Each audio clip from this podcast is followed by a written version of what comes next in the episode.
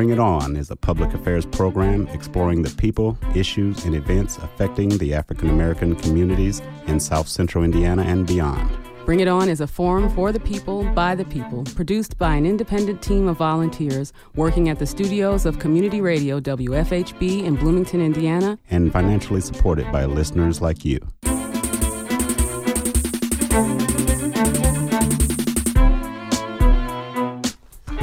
Good evening. I'm Clarence Boone, and welcome to this edition of Bring It On. We're a multiple award winning show celebrating over 14 years as Indiana's only weekly community radio show committed to exploring the people, issues, and events impacting African Americans. Good evening, Clarence and everybody. I'm Liz Mitchell. In today's broadcast, you will also hear a new edition of Dark Past, Bright Future a feature segment on historical perspectives that you won't hear in mainstream media all in the next hour on Bring It On.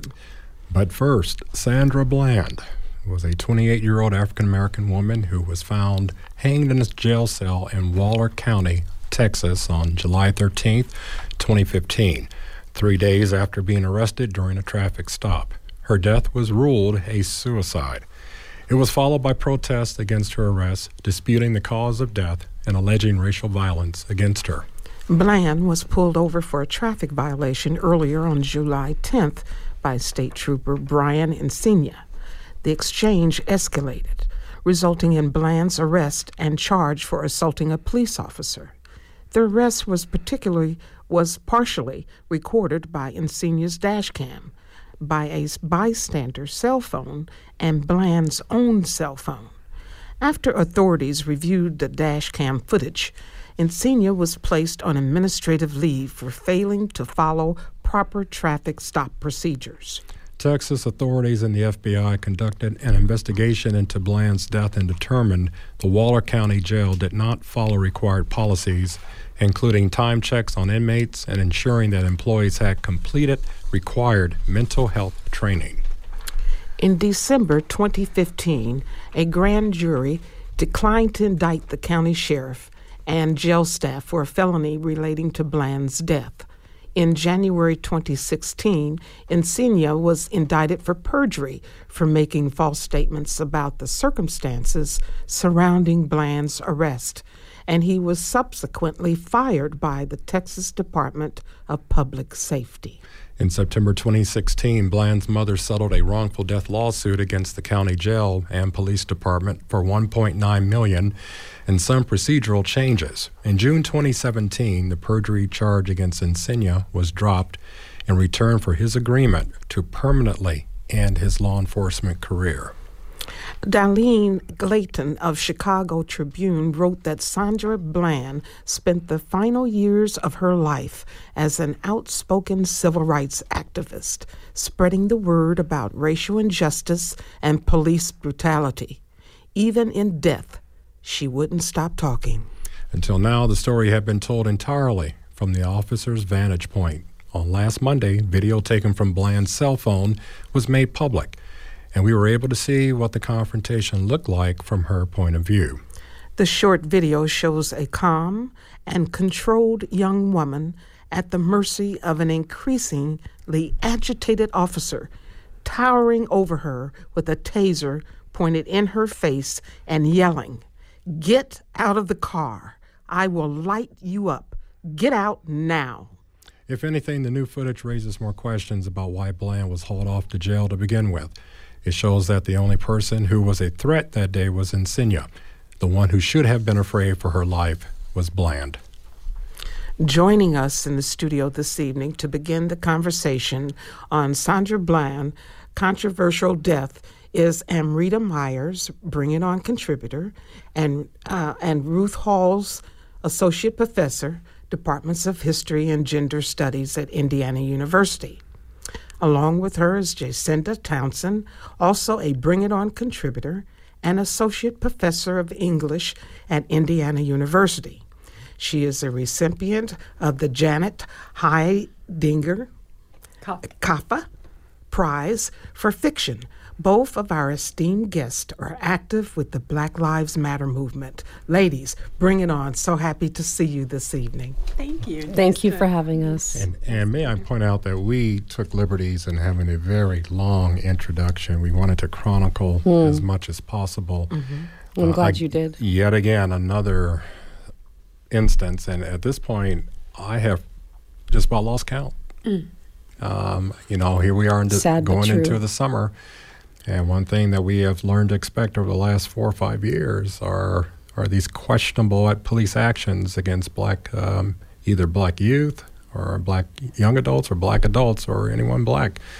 It seems so. Well, here we just last week, just last week, a young woman was shot to death in Houston Yes. After screaming that she after was screaming pregnant. that she was pregnant. Um, She, w- I mean, she told the officer she screamed, "I'm pregnant," and he shot her to death. Just and that was just outside Houston. and and I think it's both sort of intentional and unintentional that we have lost count because um, you know there's there's some amount of sort of control of the media that is going on.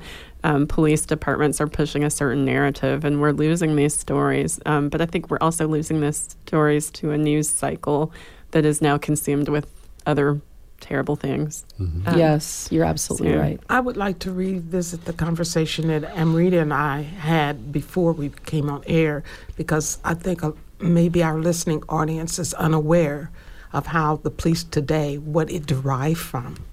So, would you repeat what you told me earlier uh, about the, the police? So, maybe people, would, if they got that in their head, they'll kind of go, hmm, about what's going on today.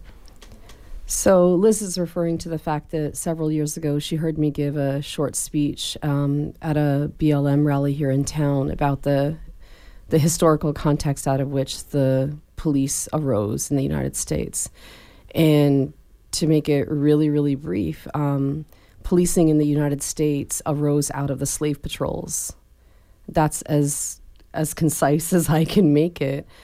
Um, that's that's the truth of the matter um, you know, and it's it's really hard for police officers, no matter which way you slice it, to look at black people in the United States as being citizens worthy of protection when the history of police forces in this country arose out of seeing black and brown people as being threats to white people's property or property uh, because that's that's exactly where policing arises out of.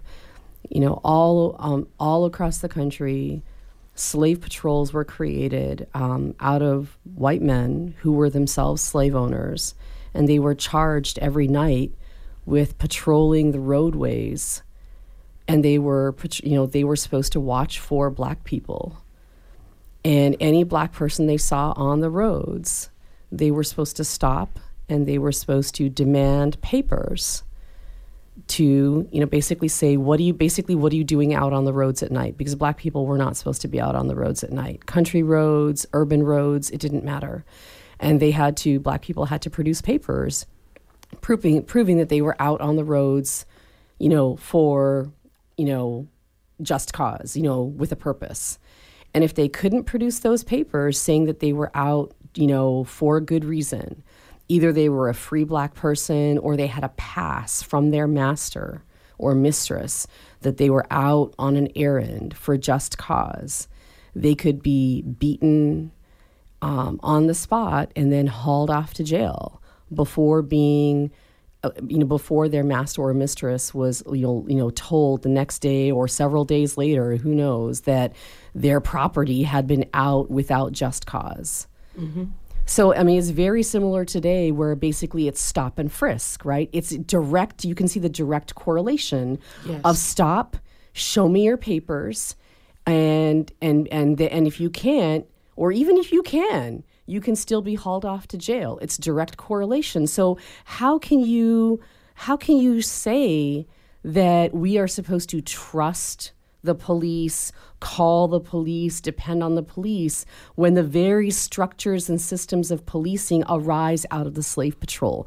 They can't see us as citizens worthy of protection when policing arises out of the slave patrol. You know, that reminds me, um, lest we forget that in our own Constitution, uh, African Americans were four fifths of of a person, Three fifths. three fifths. Mm-hmm. And it was not that we were three fifths of a person. We were counted as three fifths for the purposes of representation of white, basically representation of white folks in the South in government.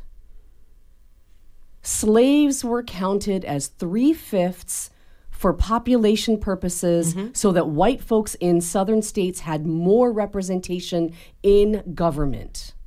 And then the other point I was going to bring up was, you know, unless anyone feels that, well, this is sort of out there as an explanation, and this is sort of, uh, you know, how can you even uh, uh, prove this? Well, let's not forget, too, not too long ago, that apartheid was the rule of the day in South Africa. Yes. And if you want sort of a reminder of how life was, just look at what blacks went through in South Africa.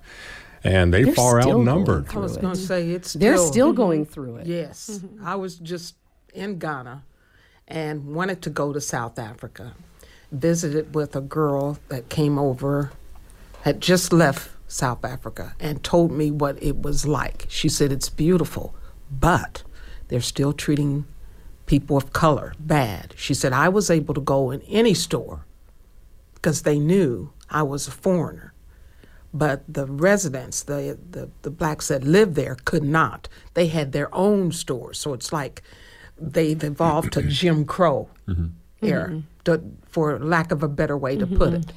But it's still terrible in their own country that they're second citizens. And you you bring up a um, sort of another feature of, of American policing too, Liz, in that it's it's an outgrowth it's an outgrowth of sort of the way capitalism color codes people and makes them stay in place and protects other people's property, right? So we have only to look at the way crime is, for instance, prosecuted in predominantly minority neighborhoods versus the way it's prosecuted and enforced in um, majority neighborhoods, right? Um, we have only to look at the statistics of who, in fact, is is prosecuted for crimes against minorities. It's actually very rare um, that violent crimes against minorities are, in fact, prosecuted. So Exactly. And if I look at things, or if you think about things in a whole, uh, the U.S.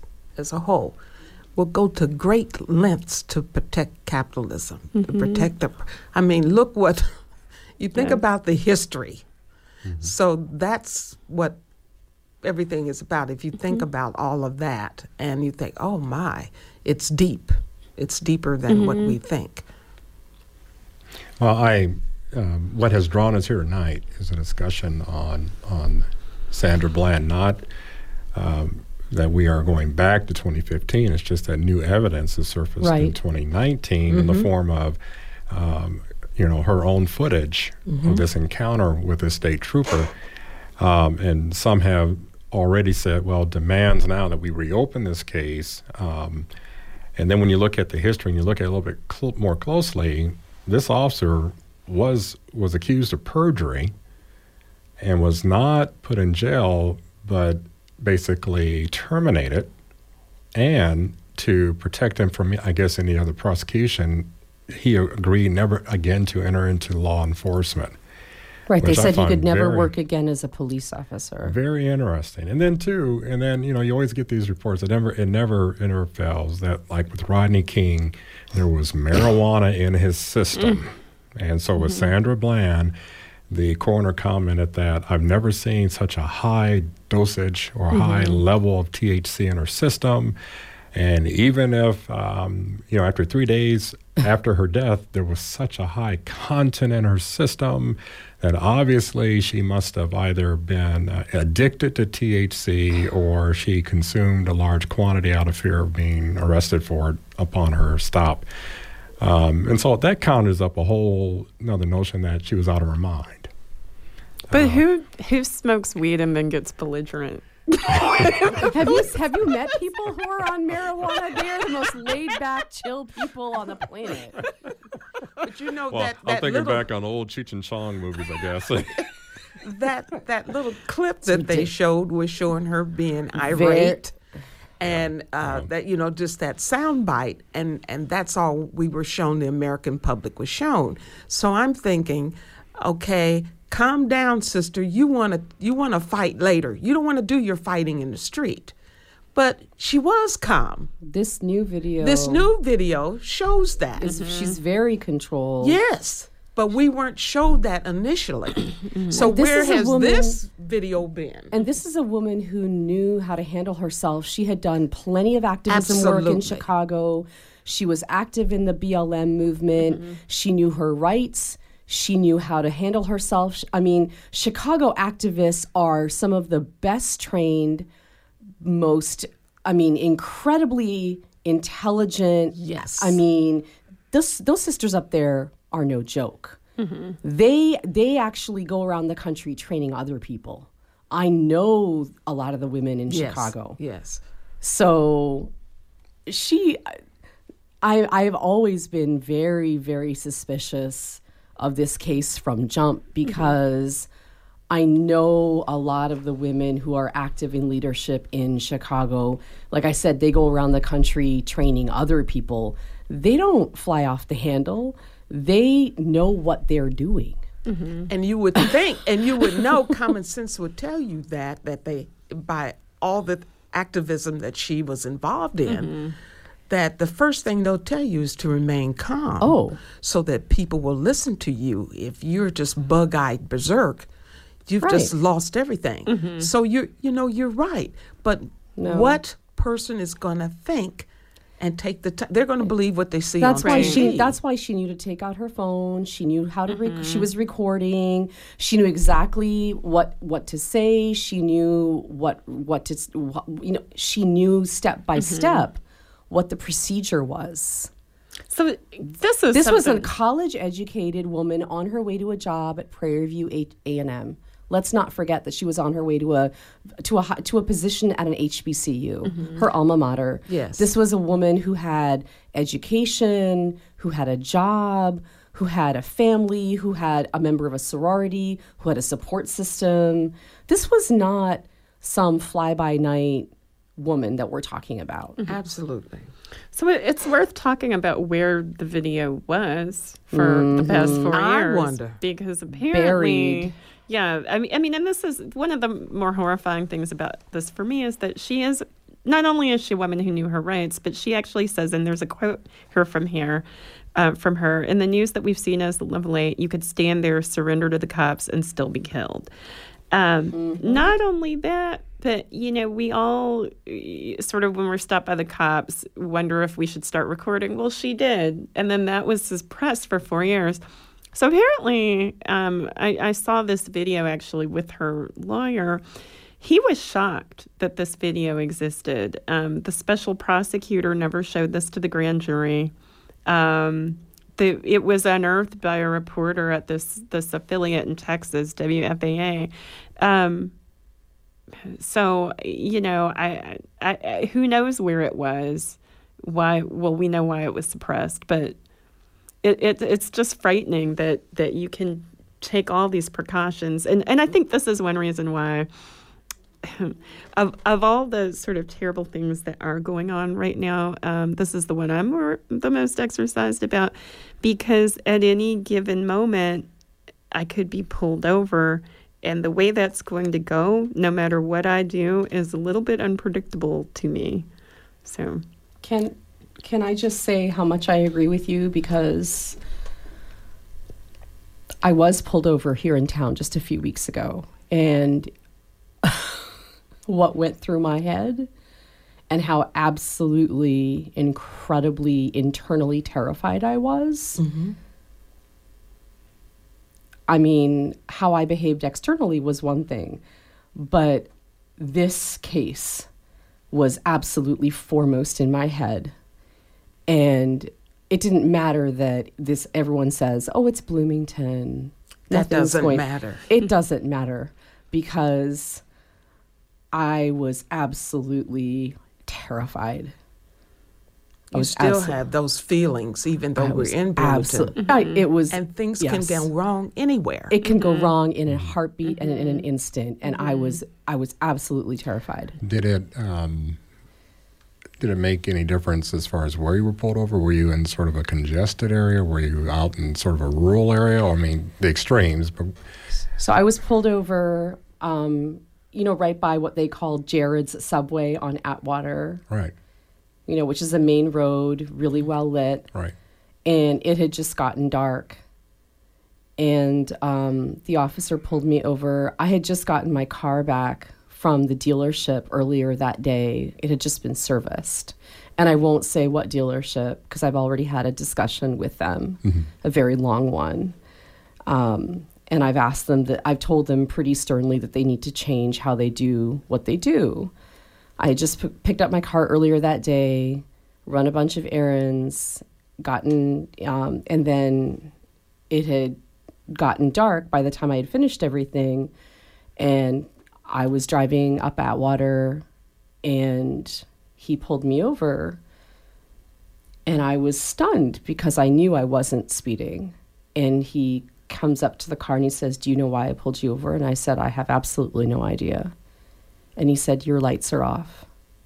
And I said, Excuse me? I said, I have automatic lights on my car because it's a relatively new vehicle and it, it has automatic lights. Running lights, yeah, yeah, it has automatic lights. So I never have to think about that. It's, and he said, and he flashed the you know light and he goes, well, can we test them to make sure they're working? And I said, okay. And we looked, and you know what the dealership had done when they did the full servicing? They had switched the lights off. Mm. But I had no way of knowing that because all the interior dashboard lights were on. Mm-hmm.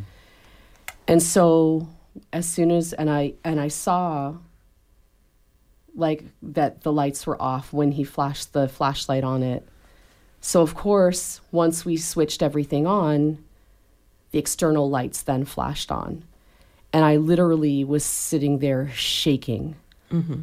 shaking. Because in my head, I just thought to myself, This is a setup. Mm-hmm.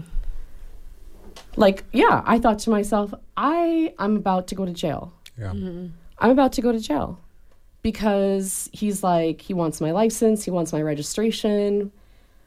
I'm a I'm on the core council of Black mm-hmm. Lives Matter. I mm-hmm. give speeches all over this town. There is nobody who doesn't know who I am. I'm about to get arrested. Uh, let me let me ask you, um, and, and compare this to Sandra Bland. You know, do you in some ways think that she was targeted, or do you some ways think that this was a state trooper, and in the Texas case that um, um, now has a badge, now is the authoritative figure, now can exert this influence over another human being because I have a badge and I have a loaded revolver and I have a obviously a taser and and uh, all these other um, a billy club whatever, but but I I am now the authoritative figure so I control this interaction and you are subordinate to me and the fact that you are are, an articulate well spoken individual doesn't matter anymore because I am in control. Now, we don't know this person's background, and we hope that in their training to be an officer, that they were uh, maybe given a psychological tra- test before given a weapon.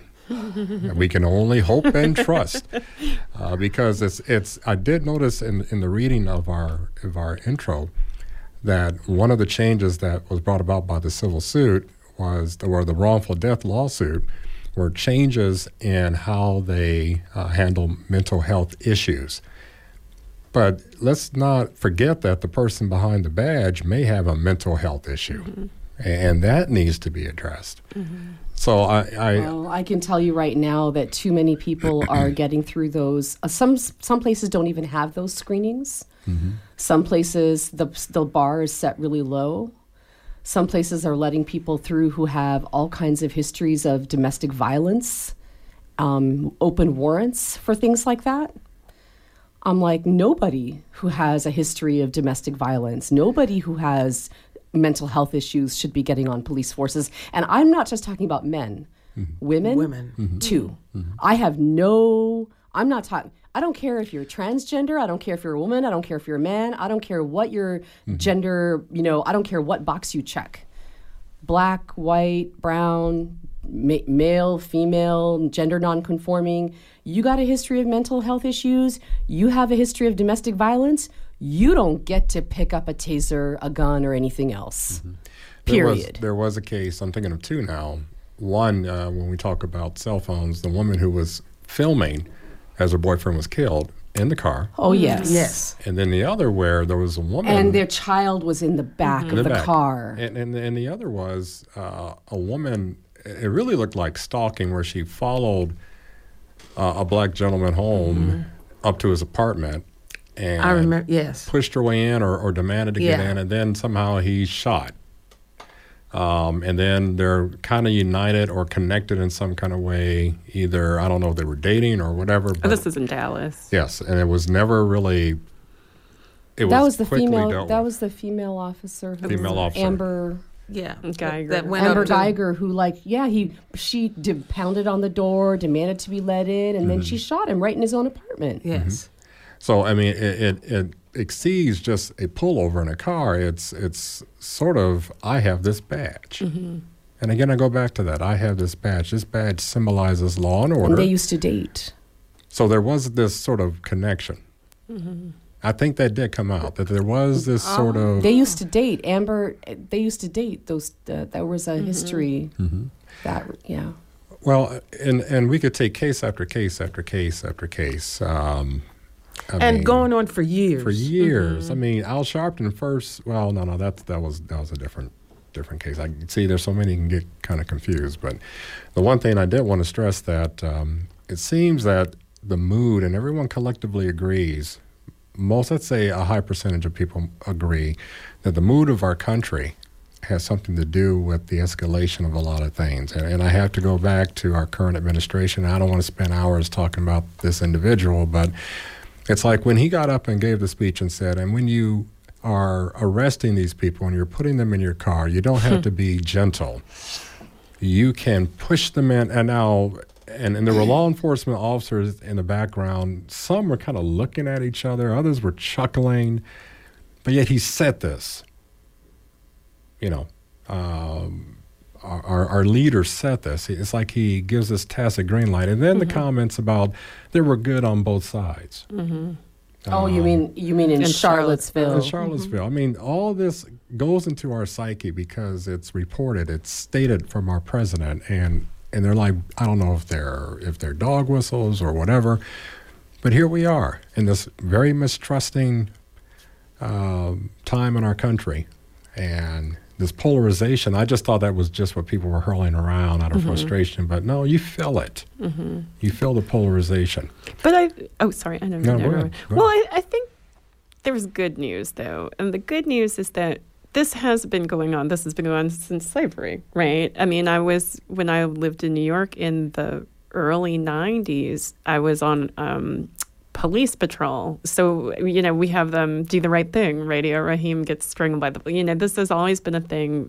The '60s, we have the Black Panther Party, but I think the good news is that the partial good news is that we're starting because of the advent of technology we're starting to have video that can be taken to trial we're starting to get humongous settlements even though some of them are overturned you know one Right, Sandra Bland's family did get 1.9 1.9. million 1.9 million in a civil civil Right. lawsuit settlement. so the but I'd rather have the life. That money Of don't course, of Amen. course. Yeah. You can't- Of Amen. course. And then it, it okay, you get All this day. law, you get the lawsuit. yeah Your loved one's gone. right And then the next week it happens again. Yes. Then then someone else wins another point million dollars. Then it happens again. Yeah, and and I and I mean I think like one problem is that these huge settlements are not coming out of police coffers; they're coming out of taxpayer. They're coming out of taxpayers' pockets. Um, so they're not serving as a proper deterrent for no. for any of this behavior, right?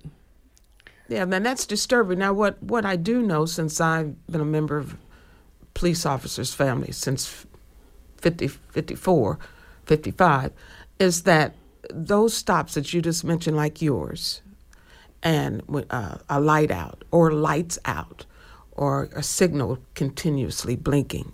They look for little things like that because you'll be surprised at real criminals they have caught that would do that have those kind of things going on and a routine stop they have actually nine times out of ten have gotten someone that has really done something wrong unfortunately with that having said that then innocent people are caught up in that too mm-hmm. that are law abiding that just don't know that a light is out mm-hmm. uh, don't know that they've left a blinker on or might have changed lanes without turning something on. So the innocent get caught up in that too. Mm-hmm.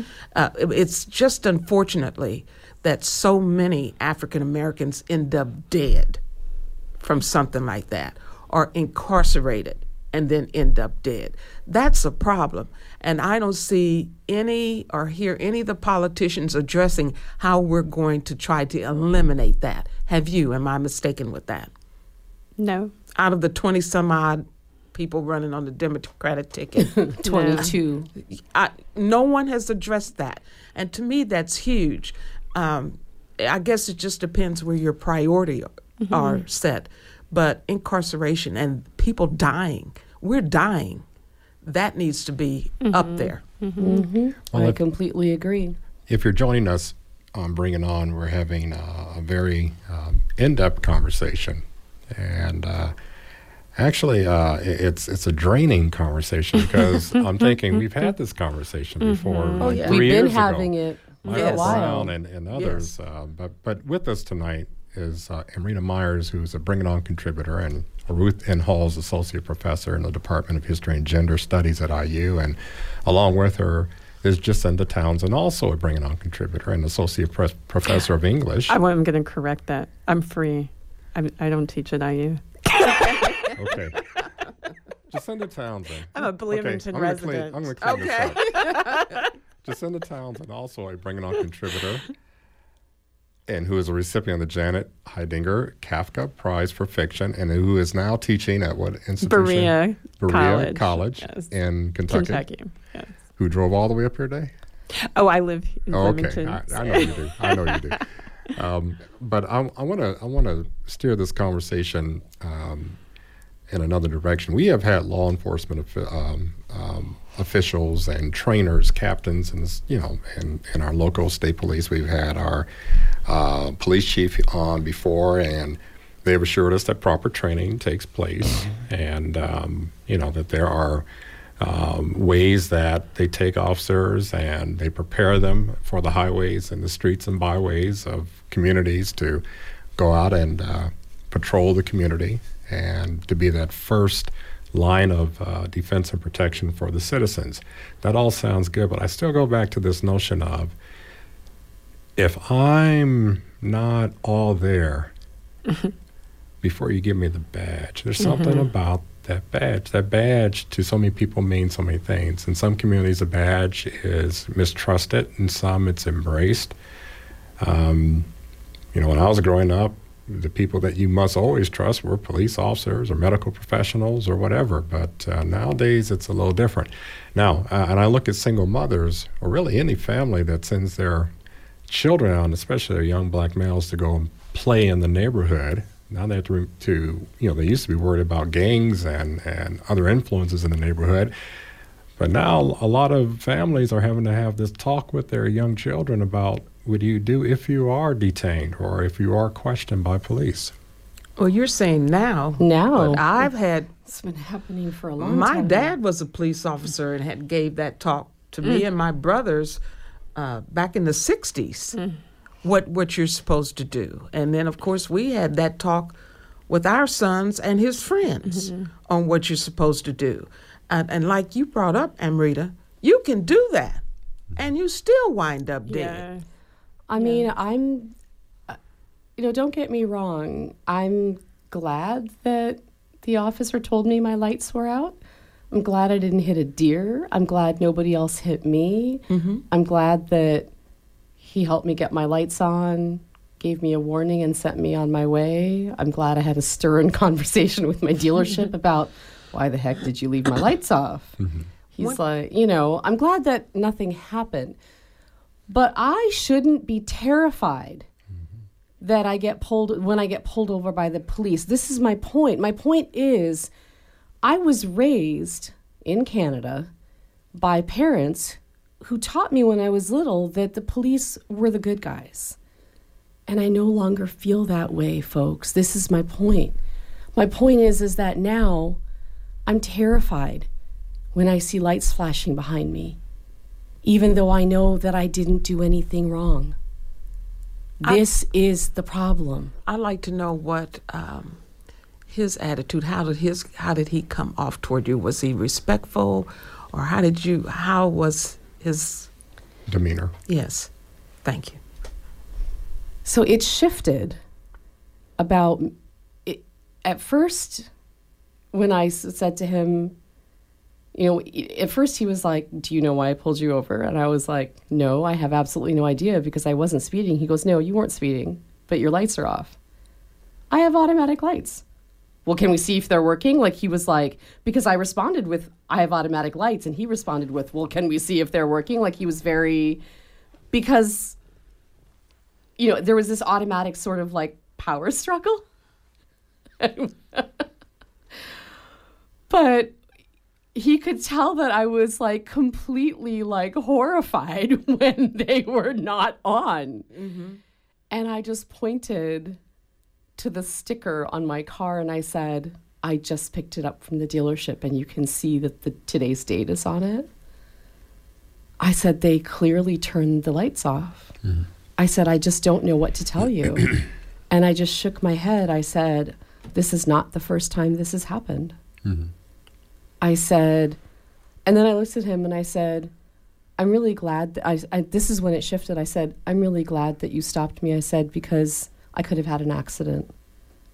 I said, I said, and that's, and that's when everything shifted. His attitude. Shifted for the His the attitude. His attitude, yeah. and Okay. Yeah, and all of a sudden he was like, because I said I'm so like I said I could have had an accident.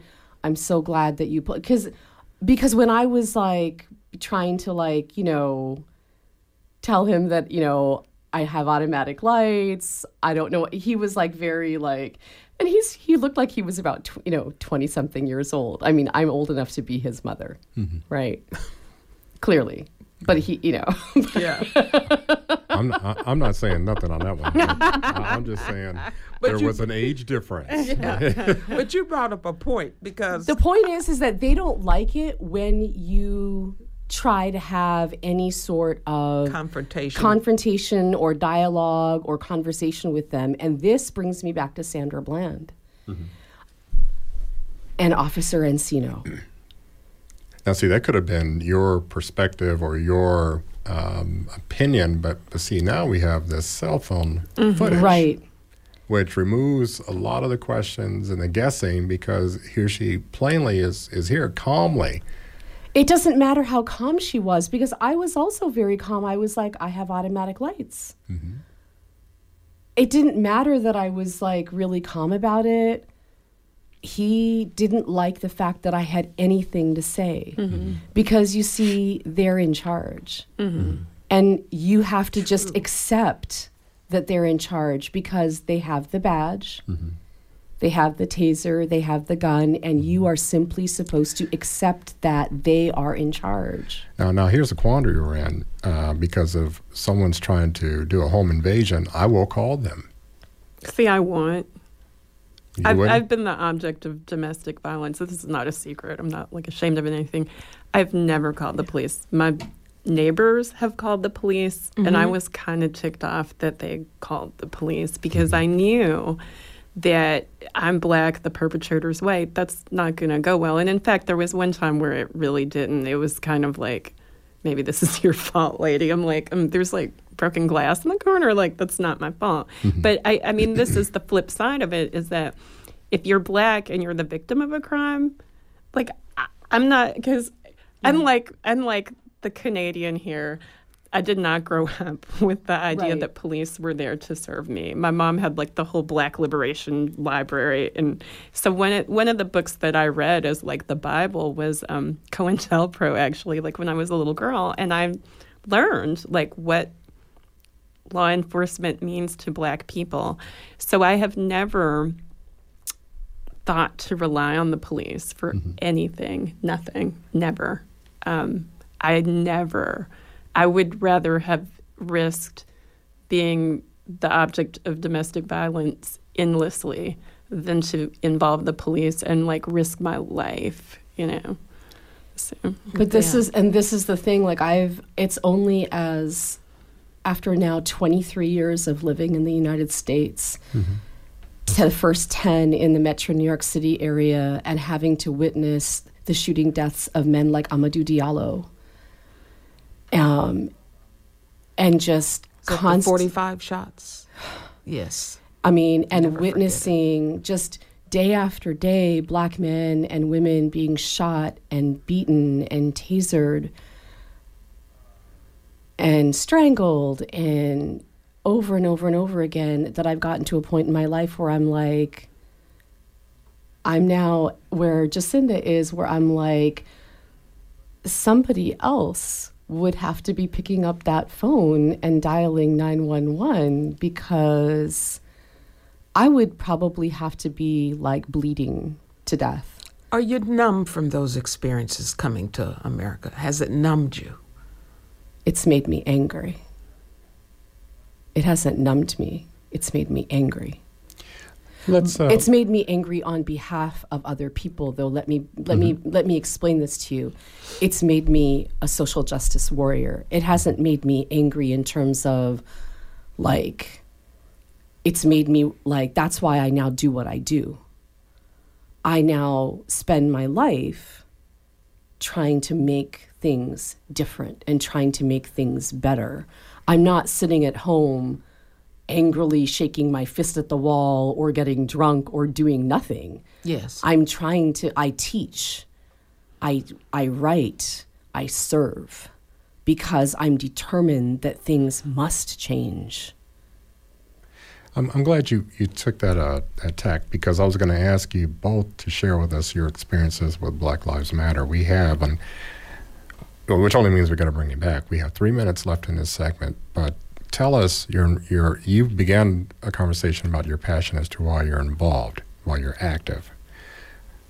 Jacinda, why are you active with Black Lives sure. Matter? Sure. Um, so, like I say, I, I, I, I did very much grow up with this idea that one of the main things that sort of impeded our progress as, as a community is that law enforcement has always disrupted our activism. It has always been there, sort of like tracking um, progress and sort of stopping that progress. And so, a logical outgrowth of that for me is that police brutality um, is designed to sort of like terrorize a community. Um, and so it's really important to me to sort of like work um, in a way that, that, that sort of dilutes that power a little bit. Mm-hmm. Mm-hmm. Yeah. And you both um, have been active in the Bloomington community and then on the regional and national level with Black Lives Matter? Or has most of your involvement just been here locally? Mine has only been local. No, so I mean, my work has been almost all local. Mm-hmm. Yeah. Mm-hmm. Are you in contact? You mentioned that there are people who are in Chicago who can train like no one else, and you've interacted with these people. Did you go to yeah. Ferguson? Uh, no, I didn't go to Ferguson, um, and I, that's actually when I started getting mm-hmm. more involved. Because you were an organizer uh, at a protest rally uh, at the um, well, at the the old courthouse here mm-hmm. in town. And then I, I, in a lot of ways, I saw you find your voice. I just observed that you were finding your voice more and more on these particular issues. You've always, just just so that the, listeners know, Irene has always had a voice. She's never been short for uh, a voice or an opinion on a lot of salient things. But but you found your voice for this around that time, and then you've been active on panels in, in, in the city. You've been active in presentations that you helped organize. Um, and we've come to that point where we almost have to say this part is over, but um, if we can gobble up one more minute, uh, can you tell me what you envision through your involvement with Black Lives Matter? What do you hope to see? I mean, it's one sentence. I hope to make Bloomington a safer place for Black people. I have two kids, and I would like for them not to grow up fearing a traffic stop. Okay. And I just think, I mean, even on a basic, like for right, I mean, right now, BLM local is running a necessity drive, for example.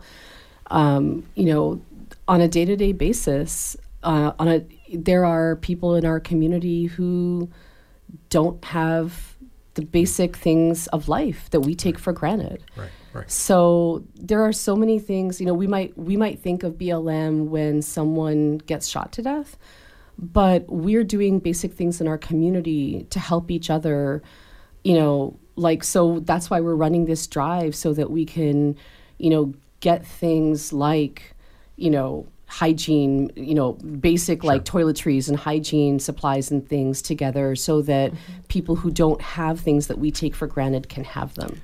So we're doing things like that, on, you know, on a local level to help the people in our community who need them. Oh, that's wonderful. And unfortunately, we do have to put a, a sort of a pin in this conversation right now. But to me, it really does mean we just want to invite you back to talk more at length about Black Lives Matter.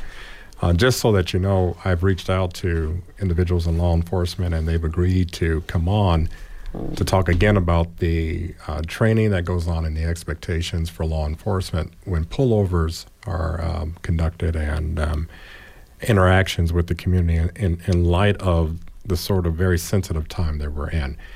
But on that note, I just want to say our thanks to Amrita Myers and Jacinda Townsend for joining us this evening to begin a conversation, to begin a conversation on the Sandra Bland controversial death. We will seek to continue this conversation um, from the perspective of law enforcement in the upcoming weeks. We'll, um, and I'd like to invite perhaps you both back for that. Um, but I just want to thank you both for coming on. Thanks for having Thank us. you. Thank the you time for flew having by. us. There's so much more to say. But Thank you for having us. Thank you. Okay, Bring It On has an open submission policy. So if you have an idea for this program, let's hear it. Send an email to our volunteer staff. The address is bringiton at wfhb.org. We want to make sure we share everything and anything affecting the African American community with our listening audience in Bloomington and beyond. The email address, once again, is bringiton at wfhb.org. Welcome to Dark Past, Bright Future. Lessons in African American history that you won't read about in any textbook. Telling the stories of the struggle of those who came before us to build a better path to a brighter future for all of us. Good evening. This is Elizabeth Mitchell with another edition of Dark Past, Bright Future. Decoration Day, a day of remembrance. This is what Memorial Day is supposed to be. Who will you remember on this upcoming national holiday? I have a few suggestions. How about remembering Crispus Attucks, a slave, who on March the 5th, 1770, was the first American to be killed in the Boston Massacre? Attucks was commemorated by his fellow Boston Bostonians as a martyr for freedom, the first patriot fatality of the war. Crispus Attucks gave up his life to the United States, a country at that time who deemed him a non citizen. In 1852, the United States Supreme Court, in the Dred Scott case, ruled that Negro slave descendants were not U.S. citizens. 98 years after the death of Attucks, the 14th Amendment to the Constitution settled the issue of citizenship, stating, All persons born to the jurisdiction thereof are citizens of the United States. That's my first suggestion. Bringing this Memorial Day closer to home, my second suggestion is to remember Mr. Andrew Ferguson. If you visit Rose Hill Cemetery, how about stopping by the gravesite of Andrew Ferguson, who is buried in the old Spencer addition at H6? Andrew Ferguson was born a slave in Dinwiddie County, Virginia. He was 15 years old when he was forced into service along with his father, Andrew Purley Ferguson. They were both taken prisoner by the British Army and both were whipped with canine tails. They then escaped from the British and fell in with a group of American soldiers. The first engagement he fought in was the Battle of Allegheny, then on to fight at Kings Mountain, located in North Carolina, where he was injured not once, but twice. Ferguson migrated from the east to Indiana and for a short time lived in Vincennes, Indiana, where he applied for his veteran's pension. At the time, he was told that a colored man could not get a pension. However, a few years later, he was added to the pension rolls at $20 per annum. In 1855, he was living in Bloomington, Indiana, and applied for his bounty land of 160 acres, which he was entitled to because he was a Revolutionary War veteran. At the time, he was over 90 years old. Unfortunately, he died a few weeks before the bounty land warrant arrived. Before his death, he was characterized as being a very feeble old man and was greatly liked and that he eked out an existence for himself and his wife by doing odd chores around the city of Bloomington. Years have passed without a flag or even a withered rose having ever been placed upon his grave. So, having said that, if it's in your heart, stop by his gravesite and honor this man, one of many who helped make America. Last, but certainly not least, please remember those African American veterans who bravely fought for the United States of America, came home, and were lynched by vigilante groups for wearing their uniforms. In a report entitled Lynching in America, targeting black veterans concluded that between 1877 and 1950, no one was more at risk of experiencing hatred, violence, and targeted terror than the black veterans across the South. We do so much in this country to celebrate and honor folks who risk their lives on the battlefield. But we don't remember that black veterans were more likely to be attacked in America for their service rather than honored for it. In 1917, Mississippi Senator James Vardaman said that the return of black veterans would lead to disaster because once you impress the Negro with the fact that he is defending the flag and inflate him with military airs, then his political rights must be respected. It had been recorded that 1.2 million black men enlisted during the Second World War, again, proving a commitment to and faith in the United States of America. Now is the time to remember and to be grateful to all who served this country to protect our freedoms black, brown, yellow, red, white, or whatever. I am personally humbled by your service. And at this time, I wish to thank you for your dedication. This concludes this edition of Dark Past, Bright Future. You've been listening to Dark Past, Bright Future, exploring the many different shades of African American history, because the true history of our people is more complex than black and white. In the words of the Negro National Hymn, Sing a song full of the hope that the dark past has taught us. Sing a song full of the hope that the present has brought us. Facing the rising sun of our new day begun, let us march on till victory is won.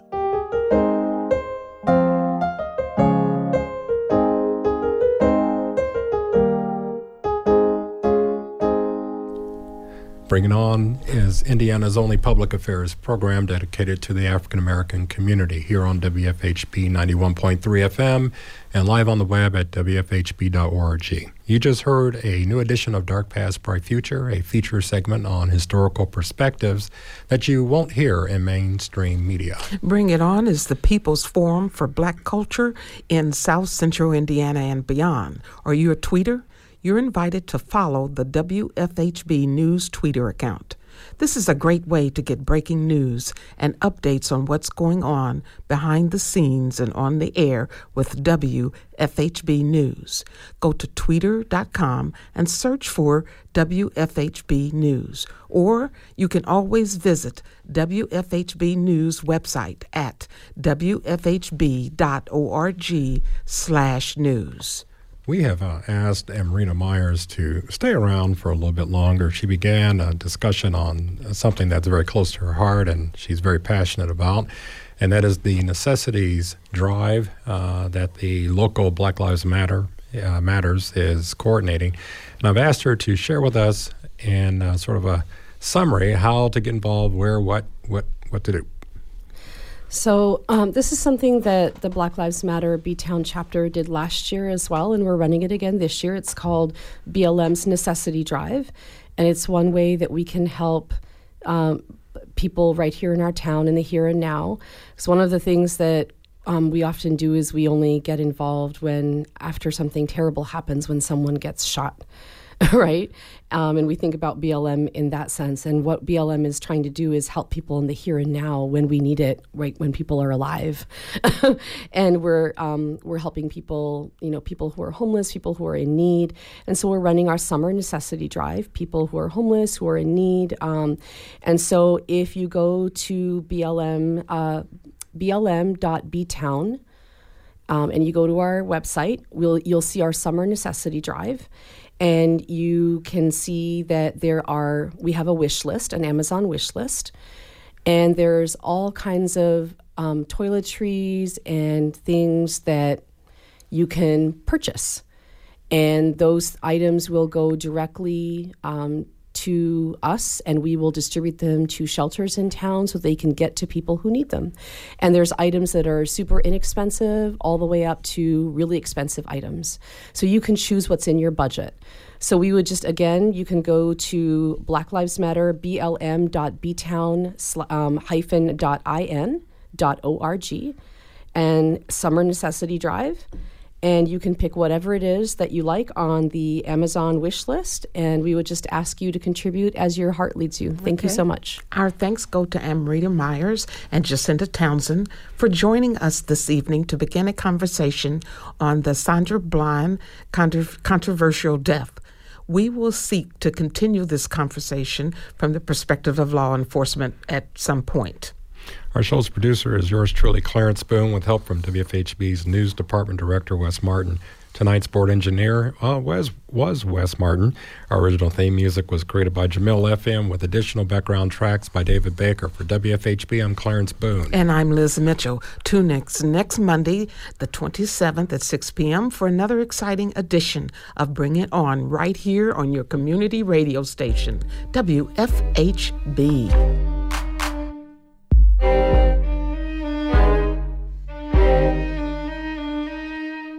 You've been listening to Bring It On, a volunteer powered production of Community Radio WFHB in Bloomington, Indiana. Bring It On is your forum for open dialogue on the people, issues, and events affecting the African American community in South Central Indiana and beyond. Send your comments, suggestions, and story ideas directly to the Bring It On staff. The email address is bringit at wfhb.org. That's bringit at wfhb.org.